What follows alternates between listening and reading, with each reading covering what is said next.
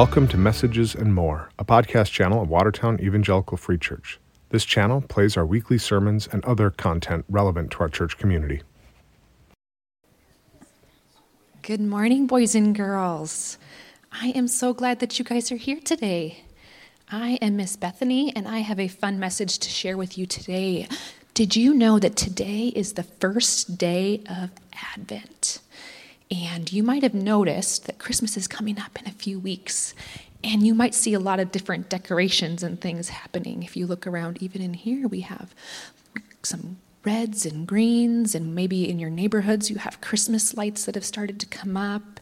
Maybe you've decorated some things in your home. You'll start to hear some familiar sounds. Have you guys been decorating? Have you raised your hand if anybody's been decorating for Christmas? A few of you? Okay. Yes, it's time. This is the beginning of preparation. We prepare for Christmas. And as we share today um, here at church, we also want to prepare our hearts for Christmas um, into this Advent season. And so you'll see a lot of special special messages that go around during this season. And one thing is that you guys might too. I don't know if you guys ever seen anything like these before. What are these? Anybody know? Any ideas? What are those? Yeah, these are Christmas cards. This is one way that during the holiday seasons we share different messages with each other, right? We can send this one has a fun one of my friends who wrote a note and shared me all about the things that are going on in her life, and we send messages to each other. Um, now, back in the Bible, God sent us messages in a lot of different ways too. They weren't quite through Christmas cards, though.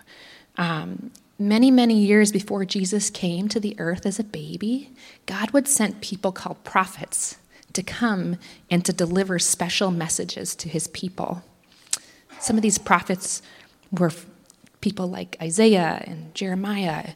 And so God, God's people had been waiting a very, very, very long time for the coming Messiah. And during this time, when these prophets had come, things were really messy. God's kingdom was divided, kingdoms were fighting against each other, um, and things were not going well.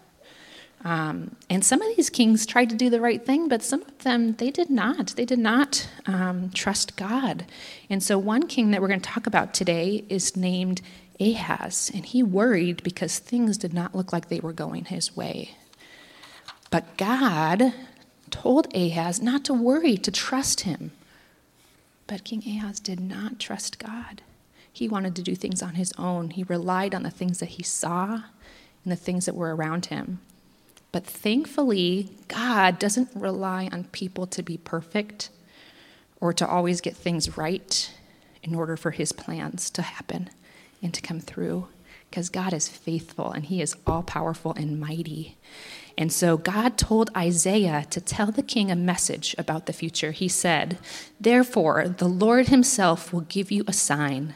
The virgin will conceive and give birth to a son, and, ye, and we and will call him Emmanuel. And later he shares, For to us a child is born, to us a son is given, the government will be on his shoulders, and he will be called Wonderful Counselor, Mighty God, Everlasting Father, Prince of Peace. Now, the Bible is God's true word, and it tells us Emmanuel means God with us.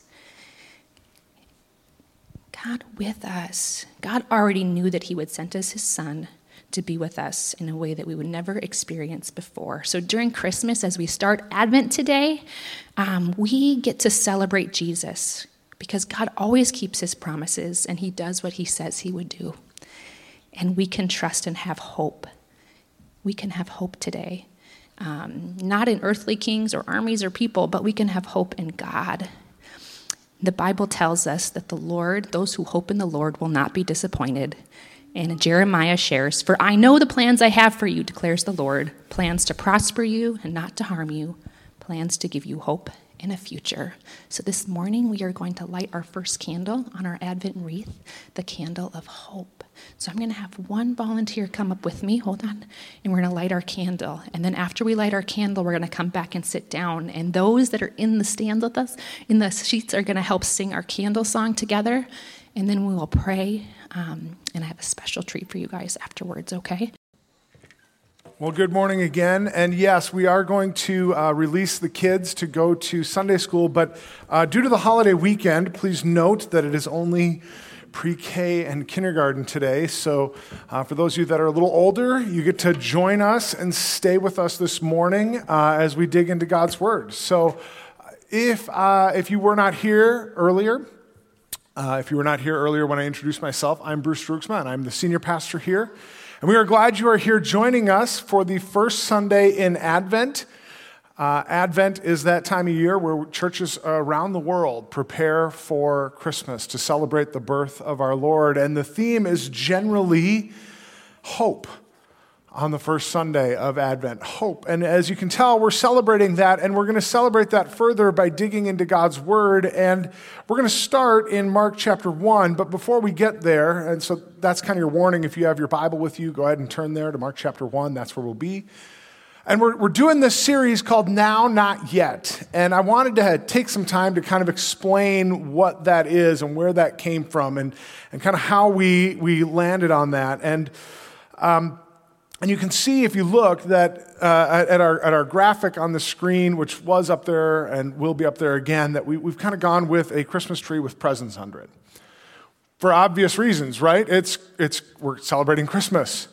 Christmas trees, presents under it, a common theme. But I, I also want us to kind of kind of think of it this way. As we talk about now, not yet, there's this idea in Scripture that there were some passages, some some verses from the Old Testament, from the prophetic books, that carried with it a meaning for them in that moment, a now understanding, but also a not yet, that this will come to pass later.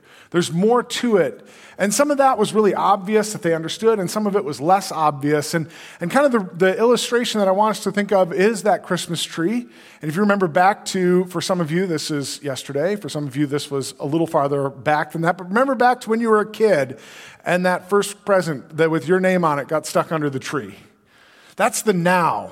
That's the first realization of what that gift is. You realize there's a gift waiting for you.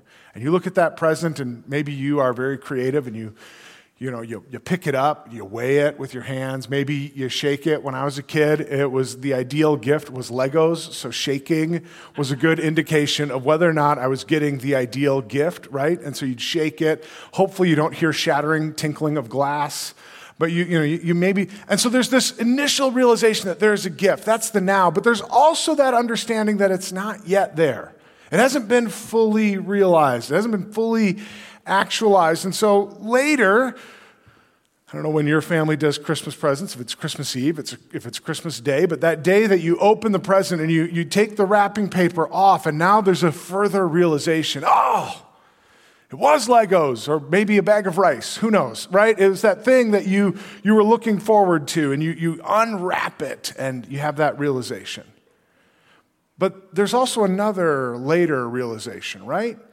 When as a kid you finally start utilizing that gift, you start playing with that toy, you build the Lego set, whatever it is, right? There's, there, there's this continual realization of this. And that's, that's kind of the idea that we have going on here is that God in His Word will give something to somebody at a time, and they might never fully realize it.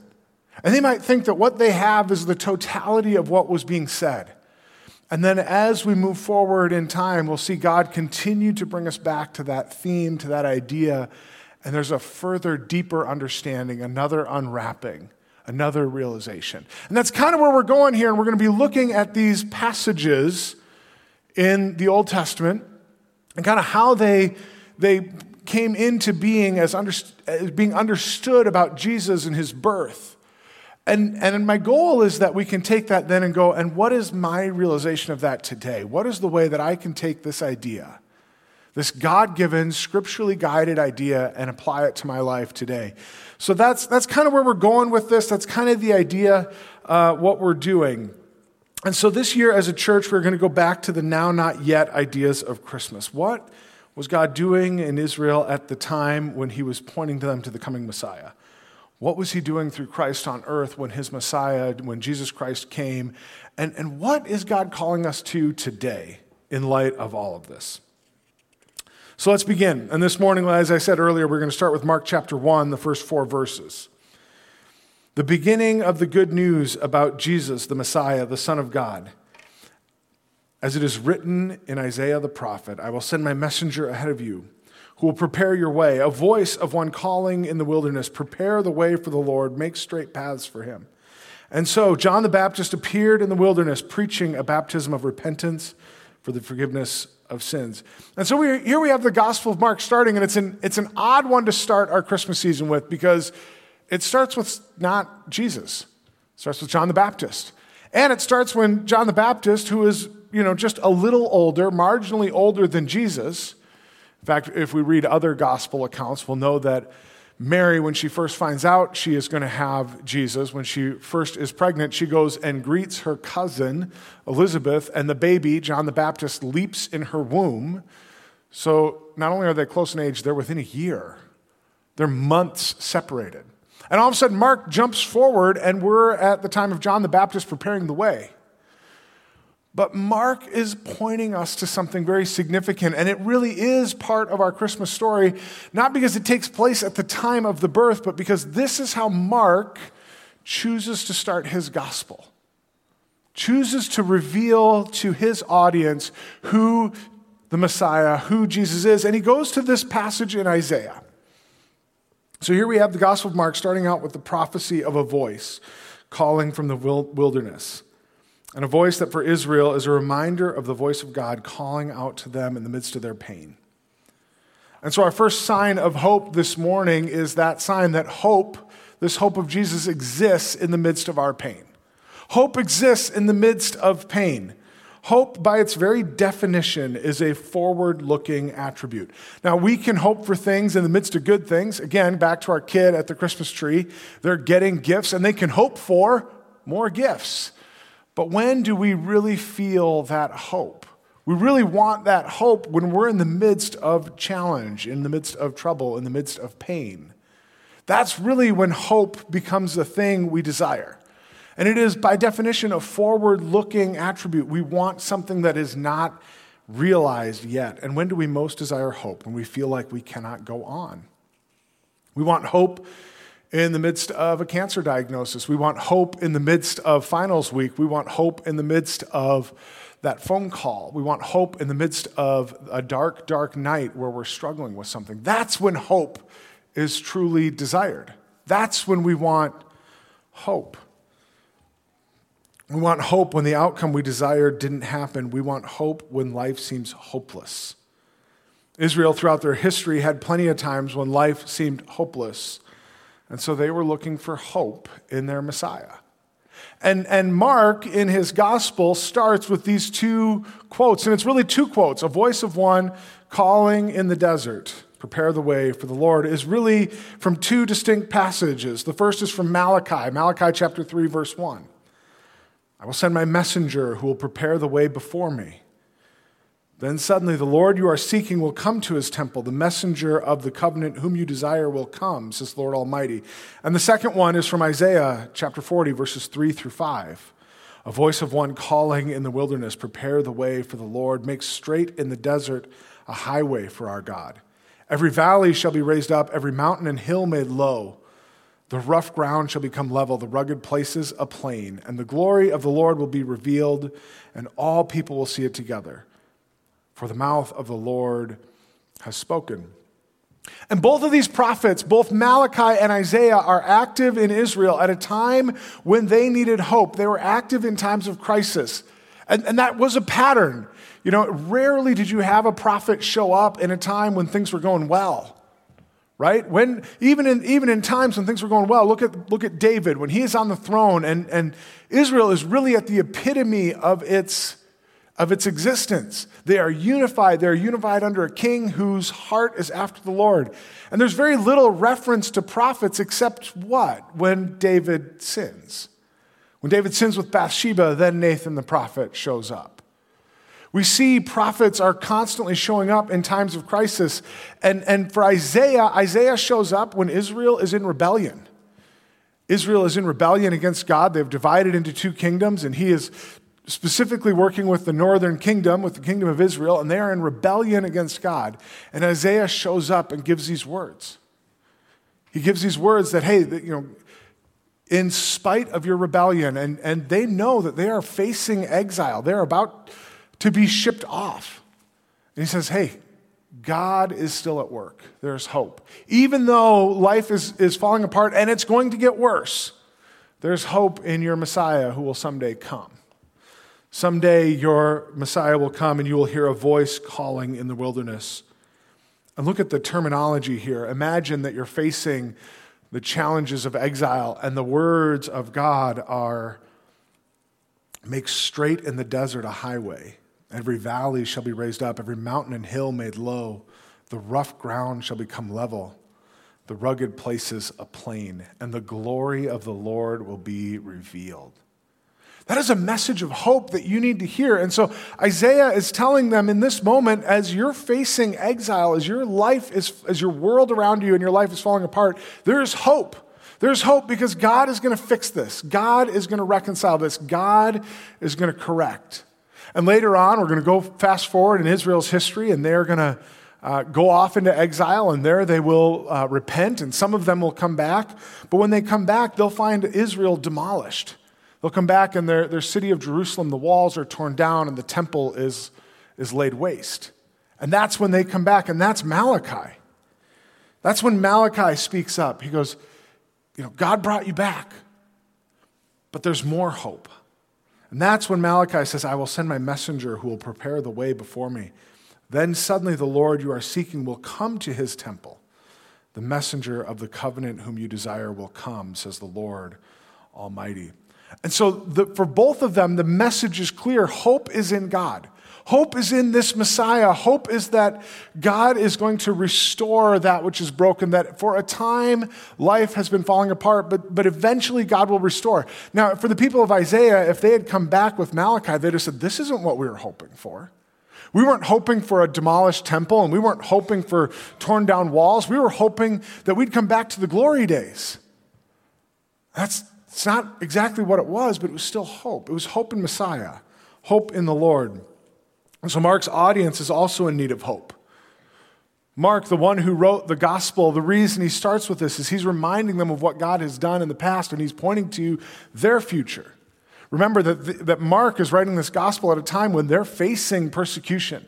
The church has been scattered. This is the same Mark that we read about that he, he was the cause of some division between Paul and Barnabas, and yet here he is now writing this gospel. We just finished up Colossians, and at the end of Colossians, we know that Mark is back with Paul. There's some reconciliation that has happened. And Mark is writing this and saying, Hey, church, there's hope.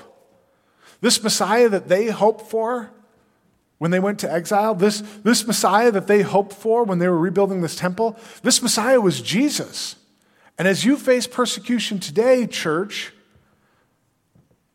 that Messiah came, and we have hope in that same Messiah. And for us, the reminder is the same. Whatever pain we face today, tomorrow, or next week, we remember, we remember the hope that is in Jesus Christ. His faithfulness in generations past, his faithfulness in our own past, and we remember that as we face the challenges of today, this is the gospel. This is the good news for us. We have hope.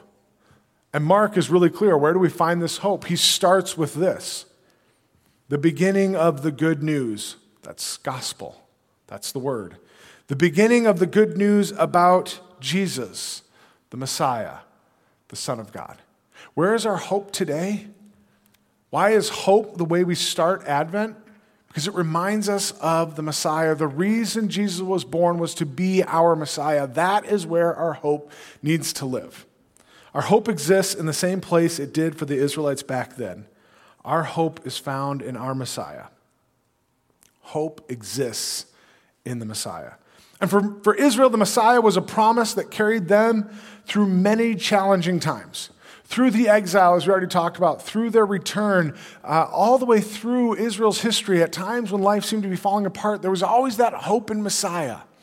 There's going to be a Messiah, the Messiah is going to come.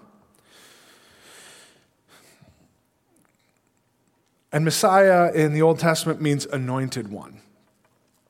And throughout the Old Testament, we'll see Messiah used many times to refer to not just the coming Messiah in Jesus Christ, but other, other ways. Anybody who was anointed, kings and prophets, their Messiah, their Messiah. But they had that capital M Messiah. They had that ultimate Messiah. Someday a Messiah is going to come, the, the, the ultimate Messiah.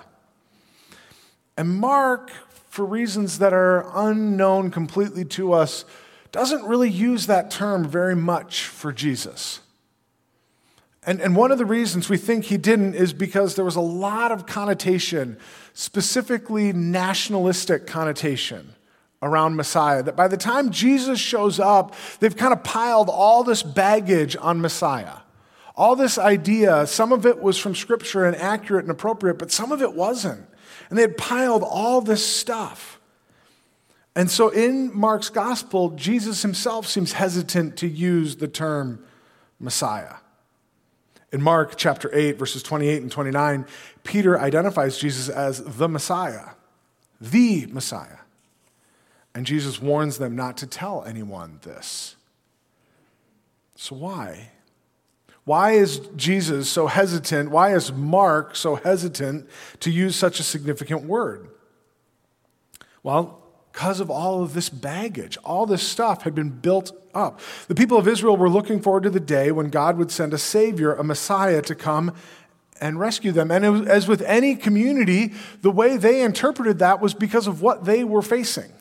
And what Israel was facing at the time was this Roman occupation. And so they had piled on all of this nationalistic idea that just like the people of Isaiah's time looked forward to a time when they would be restored to Israel, but didn't think that that would include the demolition of their city, the people of Israel at the time of the gospel writing, the time of Jesus, were not looking for a Messiah to come and do what Jesus did. They were looking for a, a Messiah to come and, and revolt, to lead a political rebellion, to turn against Rome. And so all of this baggage as a community had been piled on this idea. And, and to give you an illustration, we do the same thing.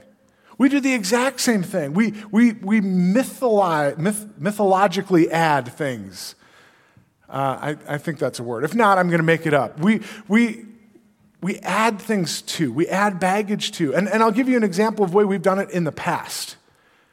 And one of the ways we've done that is George Washington.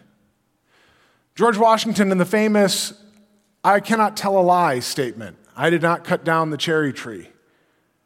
Right? We've, we've all heard about this story about how George Washington was such an honorable man that he, he when he damaged his father's cherry tree, he had to go to him and fess up. And as far as we can tell, at best we can say we don't know if it happened, but it probably didn't. Because the first time we see it is in the fifth edition of a biography by a guy who never met George Washington. And so here, George Washington has died and, and, and he can't be consulted. There was little known about his childhood, and he writes this biography about George Washington. And he writes this uh, biography with the intent of arguing that it was because of his childhood character that George Washington was the best president we ever had. But he doesn't have any stories from his childhood to point to his quality character. And all of a sudden, in the fifth edition, this story of a cherry tree shows up. And by now, we've just taken it kind of as fact. George Washington tried to cut down his dad's cherry tree, and when confronted, he confessed. Now, maybe that happened, but a lot of evidence would say it didn't. And I don't do that to kind of tear down our, our founding fathers. Please don't take it that way. I do that to say people do this all the time. We add baggage to things because of what we want. And in, and in this case, and by the way, I do see the irony in somebody arguing for somebody's integrity and honesty and lying and creating a story to argue for somebody's integrity and honesty. I, I do see that in this story. But that's kind of the same idea of what was happening with Messiah, only now they were doing it looking forward instead of looking back. What they wanted in a Messiah was a Messiah that fit their needs and their wants and their desires. And what they wanted was to overthrow Rome. And so, this myth building around the Messiah, they had piled on and piled on misunderstandings until the image of the Messiah was not entirely the same as what God wanted to do. And add to that the reality that when Jesus shows up as the Messiah, there are these other pieces of scripture that people had entirely missed the messianic, the story of Jesus. There are, there are verses in the Old Testament that we don't realize are about Messiah until Jesus shows up and says, by the way, that, that was about me. And so we have, we have a bunch of things going on that lead to this confusion that, that when Jesus shows up as the Messiah, he's very different than what they were looking for. They were looking for a king, and the first thing that shows up is a baby. That's the sign of hope. The first sign of hope is this, this baby in a manger. And as we continue with Isaiah, look at the difference between the depictions of the, the Messiah in Isaiah. And as we read the gospel, see the difference in what the people wanted of their Messiah in the gospels. Isaiah 40, verses 6 through 11, a voice says, Cry out. And I said, What shall I cry? All people are like grass, and all their faithfulness is like the flowers of the field. The grass withers and the flowers fall because the breath of the Lord blows on them. Surely the people are grass. The grass withers and the flowers fall, but the word of our God endures forever. You bring good news to Zion. Go up on a high mountain, you who bring good news to Jerusalem. Lift up your voice with a shout. Lift it up. Do not be afraid. Say to the towns of Judah, Here is your God. See, the sovereign Lord comes with power, and he rules with a mighty arm. See, his reward is with him, and his recompense accompanies him. He tends his flock like a shepherd. He gathers the lambs in his arms and carries them close to his heart. He gently leads those that have young. And so here Isaiah is giving them a sign of hope. Hey, the Messiah is coming. God is going to come back to his temple. And he's going to look like a shepherd. And he's going to care tenderly and he's going to nurture. The Messiah here in Isaiah is one of gentleness bringing the good news, the gospel to the world, a voice of comfort. Or further on in Isaiah, uh, Isaiah 42, verses 2 through 4. He will not shout or cry out or raise his voice in the streets. A bruised reed he will not break, and a smoldering wick he will not snuff out. In, faith, in faithfulness he will bring forth justice. He will not falter or be discouraged till he establishes justice on earth. In his teaching, the islands will put their hope. And we get this image of a Messiah that's very different because later on we're going to see in the Gospels that when Jesus shows up, we see it at the triumphal entry, right? Uh, on Palm Sunday when they, they yell, Hosanna, blessed is he who comes in the name of the Lord. And they're looking for him to come in and, and make right things in the way they want. And later, as we travel through Holy Week with Jesus, we'll see people's attitudes toward him change when he doesn't do the things they want. The Messiah that the public want in the Gospels is a political leader who will overthrow the Roman Empire. And in Mark 14, we see Peter slash the ear of a servant when Jesus is arrested. And Jesus responds by showing his way is different. Verse 48 of Mark 14 Am I leading a rebellion, said Jesus, that you have come out with swords and clubs to capture me? Every day I was with you, teaching in the temple courts, and you did not arrest me but the scriptures must be fulfilled. Jesus was more concerned with who the Messiah was supposed to be than what people wanted the Messiah to be. And our gospel is no different today. We have, like the people of Israel, piled all this baggage on top of our gospel. Jesus shows up and he is concerned with who, who the Bible said the Messiah was supposed to be, who he was, who God had called him to be was, the, was was Jesus' primary concern, not what people wanted him to be. And that should be our focus too. When we bring the gospel, we bring the gospel of Jesus to the world. Not a gospel of Jesus and, not a gospel of, of American Christianity. We bring, we point people to Jesus, not to religion. Our gospel is no different. Our Christmas message to the world around us should be a message of hope in our Messiah. But instead, in our world today, only 28% of Americans have a favorable view of evangelical Christians. And by the way, that stat, that 28%, that includes Christians and how they see other Christians. In taking in all of, all of Americans they polled, I mean, in a, a statistical percentage, whatever. But they included Christians in that, and they said, what, How many of you have a favorable view? 28% said they did.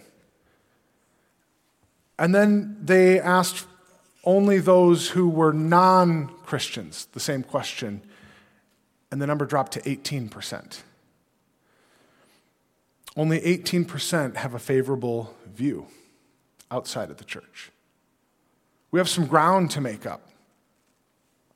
And in another study done in the book Rise of the Nones, the data points out that this negative perception is because Christians are perceived to be overly entangled with law and politics, filled with hateful aggression, and consumed with greed.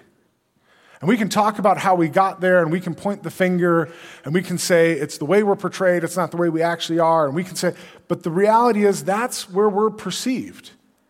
And we're called to point people not to the church, not to religion, not to our form of worship, but we are called to point people to Jesus Christ.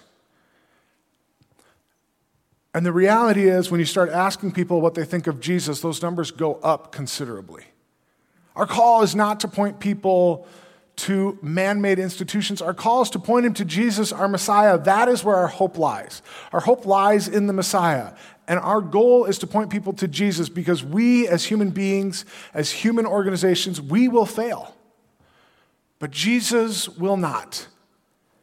And like Jesus, when he cared more about what he was, we should care more about pointing people to Jesus. Let us point to Christ like Isaiah does. We fight for biblical justice with tenacity. We care with shepherd like tenderness and compassion. We point to and profess Jesus loudly, but we do so with the hope because in the end, we are like grass, and it is Jesus who stands firm. So we point to Jesus.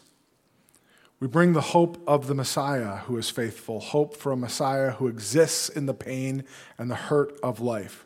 We point not to our church here or religious faith, but to Jesus Christ, the humility of the manger and the humiliation of sin on the cross brings hope.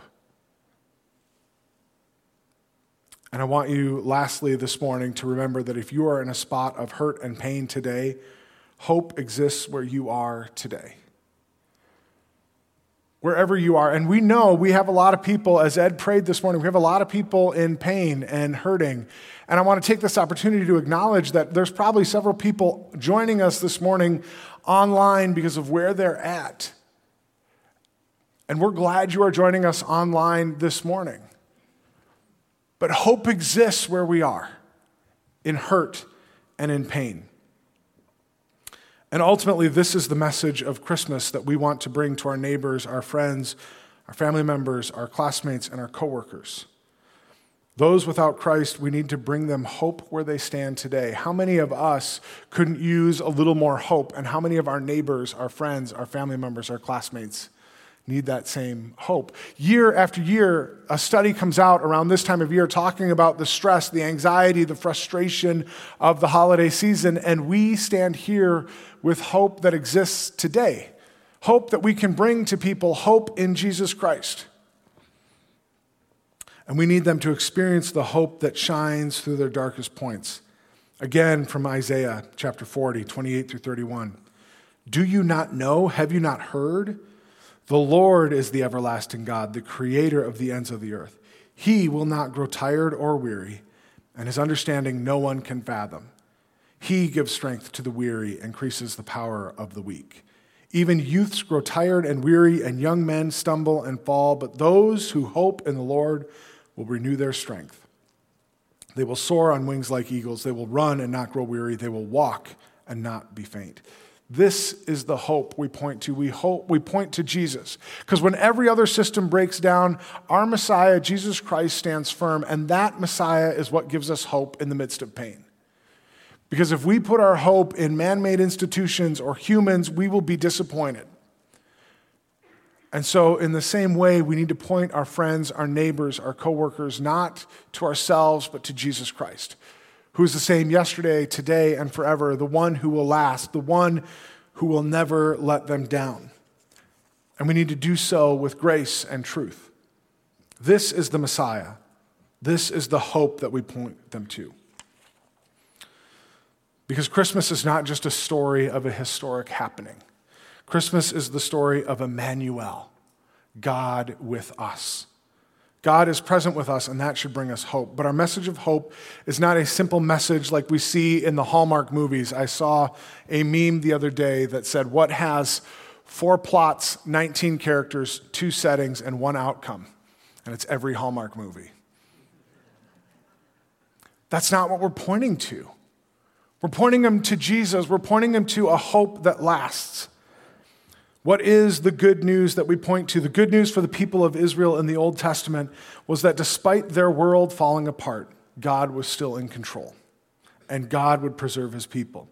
And the good news for the people reading Mark's gospel was that Jesus was the promised redeemer of God's people, that Jesus had died and been resurrected and had therefore fulfilled the prophecies of the Old Testament. And what is the good news for us today? The good news is that God is still at work. For those that we know in pain and hurt, the good news is that God is still on his throne and still deeply cares for us no matter what situation we face. And while the outcome might not be what we desire, we know he is good. And we know that God is continually at work. And so we point to Jesus Christ as the Redeemer of his people yesterday, today, and forever. But Mark's focus was not only on the salvation of mankind.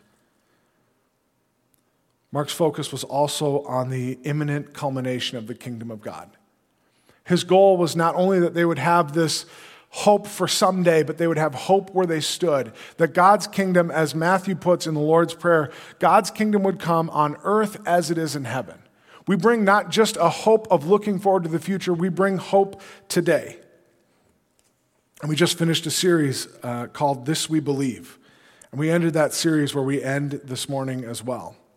This gospel that we believe, this good news that is for today, must impact our world.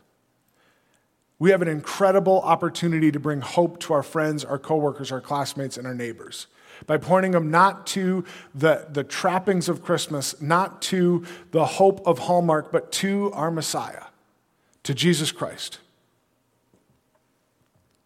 And Jesus sits down and preaches his first sermon in Luke chapter 4, and he tells us the same thing. He went to Nazareth, where he had been brought up, and on the Sabbath day he went into the synagogue, as was his custom. He stood up to read, and the scroll of the prophet Isaiah was handed to him. Unrolling it, he found the place where it is written The Spirit of the Lord is on me because he has anointed me, Messiah, to proclaim good news to the poor. He has sent me to proclaim freedom for the prisoners and recovery of sight for the blind, to set the oppressed free to proclaim the year of the Lord's favor. Then he rolled up the scroll and gave it back to the attendant and sat down. The eyes of everyone in the synagogue were, on, were fastened on him, and he began by saying to them, Today, this scripture is fulfilled in your hearing. And there's a lot in there, enough for an entire second sermon, which I will not subject you to this morning. But notice that Jesus' hope in his first sermon is not just a hope for eternity, not just a hope that someday when you die you get to be with Jesus. Jesus' hope was to, to, to impact his world where he stood. And we are called to do the same by pointing to Jesus. And then to bring that hope tangibly with the gospel to those in need around us. So look for opportunities to do those things for your neighbors, your friends, your classmates, your family members, and your coworkers. Bring the hope of Christmas to them. But don't pile on all the other things like the world does. Bring that clear hope that is found in our Messiah, in Jesus Christ. Be a message of tangible hope. Would you pray with me? Lord, we thank you for the hope that is found in the birth of Jesus Christ, the hope that is in Messiah. God, the one who was anointed to bring the good news. God, help us to bring that good news, and God, not to pile on all the other things, but God, to point to you and to you alone. God, we pray that this hope would spread, God, through this community, God, through our state, through our country, and through our world. God, would you bring the hope to the world this Christmas season? And we pray this in your name. Amen.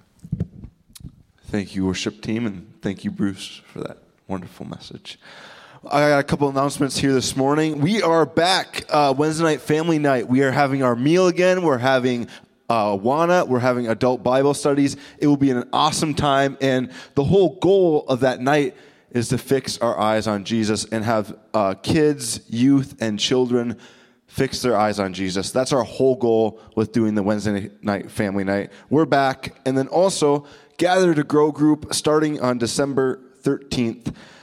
You could text the word membership to sign up for the class, but we have two classes already ready to go for church membership. If you are newer here, if you're interested in church membership, we would love you to come to this class and to learn how to become a member and what our church is all about so that you can become a member and more involved in our church. It's an amazing class. I might take it, but then I'm going to have youth group at that time. So we'll see if I become a member or not.